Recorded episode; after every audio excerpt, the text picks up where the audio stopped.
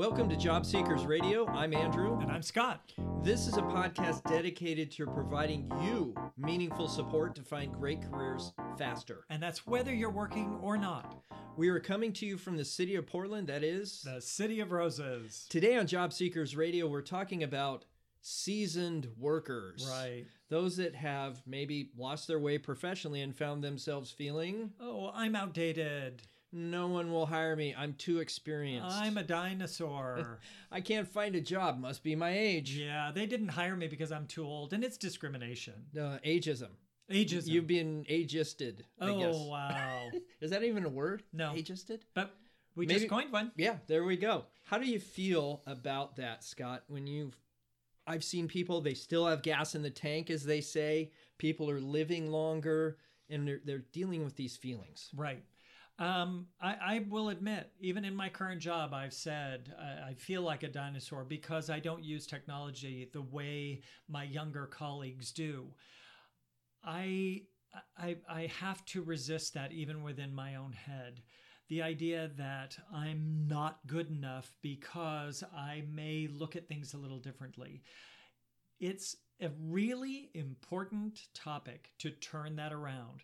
In our previous podcast, we talked about uh, standing guard uh, at, at the, the, the entrance to our mind. You, you gave the quote better than I did. Uh, the self talk and how we need to regulate this. Having experience, being a more seasoned professional is an advantage. It may be your competitive advantage. It may be true that some people just want to hire the inexperienced so they can mold them and pay them less, but it's been my observation that that is less true in the majority of times. They're really looking for fit, whether that's cultural fit, whether that is a, a skill gap fit, whether it's a style fit, whatever that is, they're looking for fit, not necessarily age. So if you are a seasoned professional, well, I'll just tell my story. The the job that I have now, which is a phenomenal job. I love what I do, and I'm so lucky that I get to say I love the work that I do and I'm I'm earning a living at doing what I love. So few people get to say that. I would not have had this job had I not had the conversation with a hiring manager about the fact that I was overqualified. It was, I was applying for a coordinator position, an administrative assistant position. I had already applied for this job or uh, at this company for a different position that was given to somebody whose skill set was so much better than mine. And I acknowledged that at the time. If, if I had been given the, the option to hire me or uh, this this Other young person, woman, yeah. I, I would have gone with her because she had absolutely the skills that they needed and she's phenomenal to work with. Then I saw the, the admin assistant position come open. So I contacted the person with whom I'd interviewed the first time and I asked, what are the chances that I would be considered for this job, even though I'm overqualified? He responded because I'd had a good conversation with him. He went ahead, responded to me, and we talked about it. And he asked me, Aren't you concerned about having, uh, about being overqualified? And I, logical question, right. Right. Totally logical question. because their fear is, oh, well, you're overqualified. You're going to quit this job as soon as you get another one because I was looking for work, right? I'd been laid off from a similar job, although with an organization I didn't really care for as well. So here was one that I, I knew culturally it would have been a better fit. And here I had an opportunity to talk to somebody who was very positive, very empathetic, great conversations that I had in the past. And he asked me, how would I feel? Because he wouldn't want to hire me into a position that I wasn't happy in, right? And I don't know what made me think of it, but I asked him off the cuff, how can I be overqualified if my qualifications can't get me an interview? And he thought about that. And to make a long story short, I got the interview. Well, the good news was they didn't hire me into that coordinator position. They started a higher position and hired me into it. It's one that they had been talking about but had not yet budgeted for. They got approval to use their hmm. budget in order to bring me on. so you stuck your foot in the door. Is what you did. You just Well- slipped it right in there. But I challenged the thought. yeah. How is being overqualified a bad thing? Now, it this isn't. is something. It's a value. It is a value. It should be a value. value. It should be, hey, for the amount of money I'm investing in you, I get more. That's called value, You're right. a good value. And so that's where the conversation goes. I have skills that will benefit you. Whether or not you're going to pay me exactly what I want is not what I'm focusing on. Whether or not it's uh, doing it at the level of leadership that I would like is not what I'm focusing on. I'm focusing in this conversation with you about how I can bring value to your team and your organization. And if I have superior skills, that is going to uh, preempt the or or divert the conversation towards what I can offer versus what somebody with less experience can. I'm really struck by your level of candor and ability and willingness to challenge somebody. That means you have a really strong mindset that you you knew what you wanted, you Good saw point. what you wanted and you went after what you wanted and you did it in a positive way. And that part of that is knowing the audience. I admit, I had already had several conversations with this guy who is a phenomenal leader. I work with him now. He is truly one of the best leaders I've ever worked for. And I've told him that or worked with. I've, I've expressed that to him. I had an advantage. If you know your audience, leverage that based on the other person's style. If they are direct, be direct. If they are, they prefer being indirect and and more uh, Nuanced and yeah, I'm thinking those whose style preference is really looking for harmony, present it in a harmonious fashion. Know your audience, read their style and try to present your ideas, but don't don't avoid going for it. Let them know this is something I want to do. This is why I want to do it. This is why I get charged up doing it. They are going to take you seriously. We talked about this in the prior episode, and I'll leave that in the show notes down below. The episode that uh, uh, references mindset, because this is also a mindset deal. This is Right. if you think you're too old, you probably are. If you think you're overqualified, you probably are. Right. So these are negative self talks that you need to stand guard at and turn them around and say, no, I'm of high value. Right. No, I have a lot to offer. No, I am an asset to a company. In fact, the companies I've worked for paid me for my experience. Right. So there's And somebody else. more. Yeah, exactly. Right. And so I have this career where somebody paid me to get the experience I have. Right. Who gets to benefit from that? Your next employer. Exactly. So instead of looking at your level of experience, whether that's age, how long you've been in your career or in the industry, whatever it is, remember that is your competitive advantage. And if you present it as one, it will be perceived as one. I would go so far as to say it outright. My experience is my competitive advantage. I have the experience and adaptability to take what is relevant today and make it relevant for what happens tomorrow. Because I have the benefit of a long term view. Somebody half my age cannot have the wisdom that comes that I bring to it because they don't have the long term view that I have. Much more strategic. So as somebody who is experienced, seasoned, whatever you want to call it, you have wisdom from experience. That can't be bought at a university. That also can't be found with people who are younger than you, who haven't had those life experiences. And Okay. think about this it also doesn't include a lot of people who have been in that company's workforce for a long period of time. I'm bringing in outside eyes. You know, it's a fresh view of things. And maybe I'll bring a perspective that they hadn't had before. I know that has been true for me in my current role. I've had a number of colleagues say, you know, that is really inventive. No one has brought that point of view. Again, it's another competitive advantage. And if you're working or targeting a company that deals with other people, which most of them do, there's a customer, right? Exactly. Now I bring a whole different network. It's people they don't know. Well, this is where we talk about taking your experience, knowing what you're good at, and having a clear identity of who you are so that you can stick up for yourself. Right. Because I've seen this over and over again. These people, I look at their resume and oh my goodness, Scott, they are exceptionally qualified, very well qualified people, lots of skill sets.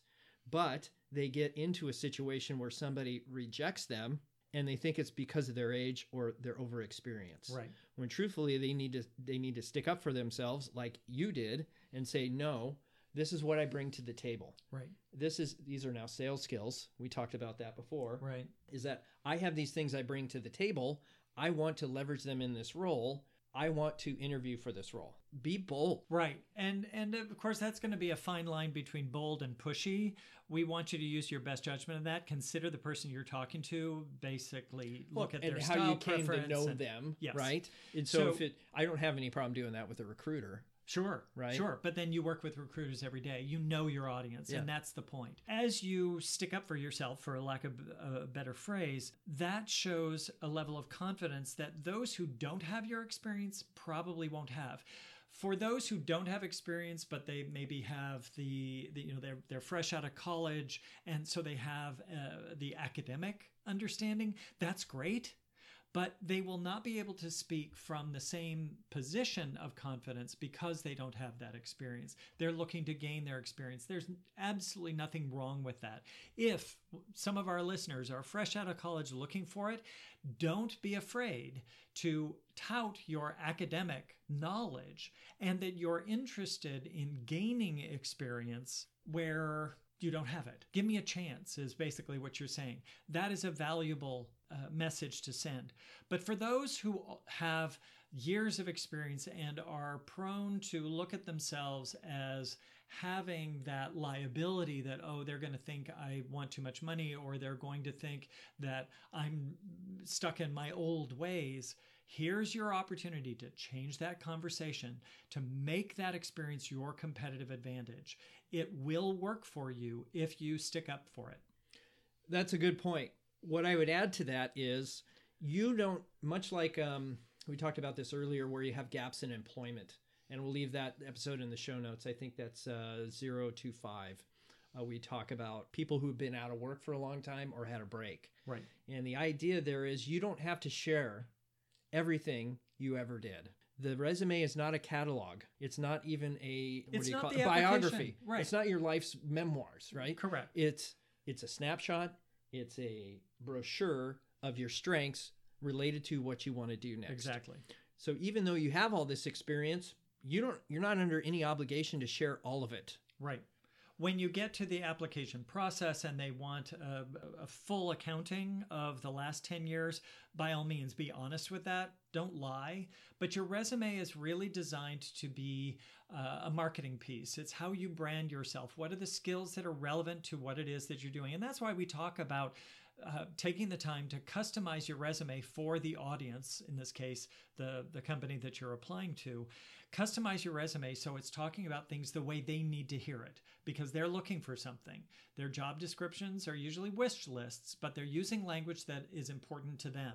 But it doesn't have to be everything you've ever done when you ask or you you're looking at your resume and it's bleeding over into three and four pages 25, 30 years experience. right uh, And you're even starting your resume that way. 25 years experience. Right. We generally tell people don't talk more than 10 to 12 years of your experience because you're going to trigger those ideas for those who are less informed in the recruiting process.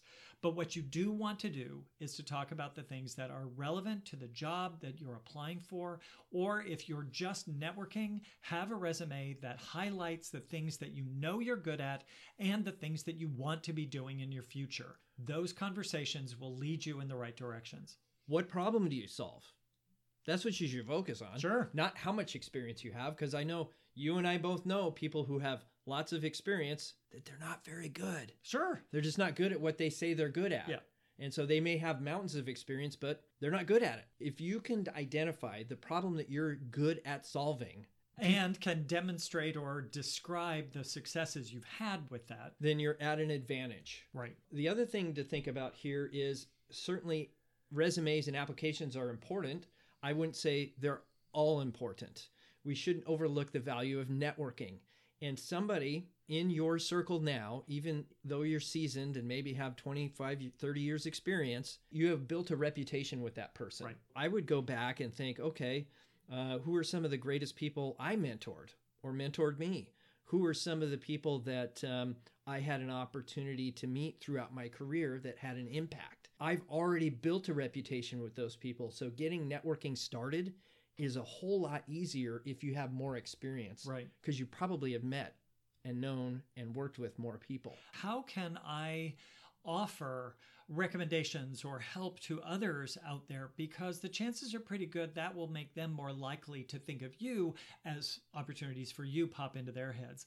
I'm thinking about uh, a couple of friends of mine that have I've received, and this is within the last six months uh, two of my my former colleagues who are now friends contacted me to ask if I would be willing to serve as references for them.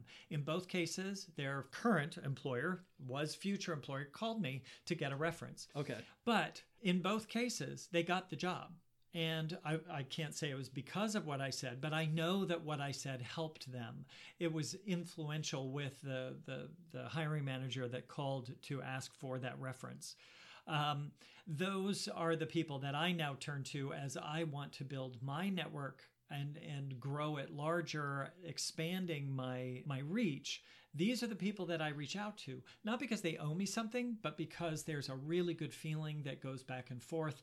They are far more likely to think of me as these opportunities come up givers gain. It's just the law of reciprocity as yeah. long as it's done with the best of intentions. You know, when we talked about networking, sometimes if you if you really experienced and you have I don't want to say an inflated egotistical view of your experience like you're too good for something. I think the idea here is you want to make sure that you're not just focusing on the value of your experience and just doing the online applications right and thinking that's good enough uh, if you've been in the marketplace a long time and not done any networking I can see why you'd only want to focus on the applications. Right. But the idea here is we need to get out and meet people. If you haven't been networking, you've been in your job for a while, you're you're maybe you're you're just unemployed for the first time in many years. This hasn't been your um, bailiwick to, to get out and network, or maybe you were really good at networking and then you got the job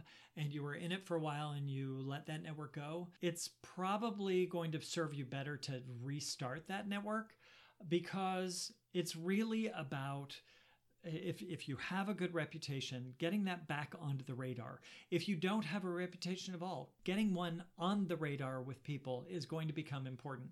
It's not, I mean, it's true that it it's who you know, but it's not just because people are playing political games. It really is about, I know that this person is going to be good in this job, and having those voices be the ones that uh, get heard elsewhere is going to drive your networking. And the more confidence they have in you, the more confident they'll be able to recommend you to opportunities inside or outside their company. And when those recommendations come to, to fruition and you get that conversation with the person, when they see that your confidence matches the confidence of the people that recommended you, they are going Validation. to believe it. Yep. Validation. They're going to believe you. So again, if you haven't done a lot of networking, the idea here is make the conversations with people that you know about them and their their process since you last met them because it might be that that network has gone stale or cold and you need to reinvigorate it um, so just make the conversation about them and, and not your need for employment or the fact right. that your your self-talk is telling you that you're not getting hired because of your age and we've talked about it before but if you're working on something uh, that may not be uh, a paid position, but you've got a project going because we we recommend to people if you're not currently working, be working on something because it gives you something to talk about that you're passionate about. So as you're doing this, you're talking about these things. Remember that even though you're not getting paid, it's a full time job. Networking is a full time job, even if you are working. It's important that you're keeping yourself in in touch with the world around you. If you are getting ready to retire, that's going to be a different story. But most of us in this situation, even though we have years of experience, we aren't ready necessarily to retire in the short term. So we want to keep our networks going, keep them active, keep them up to date so that anytime you have to bridge a gap, you're going to be having the, the most effective conversations. Well, that does it for this episode of Job Seekers Radio. We have all the show notes and resources at jobseekersradio.com forward slash 026. Yeah, and remember, the resources you get here are free. Free of charge. Free of charge. It's our gift to you. Thank you all for joining us for this episode of Job Seekers Radio. We want to acknowledge your investment of time and your attention. We really appreciate it. Head on over to iTunes and subscribe to get future episodes. While you're there, please do us a favor and provide some feedback through the rating and review system there on iTunes. Yeah, and if you have questions that you want us to answer, we'd love to do more podcasts that simply answer the questions that you have. So feel free, send us a message, find out uh, what it is that you need to know about networking, about job searching, whatever that looks like, we'd love to help you. That does it for this episode of Job Seekers Radio. I'm Andrew. And I'm Scott. Until next time. Bye bye, everybody.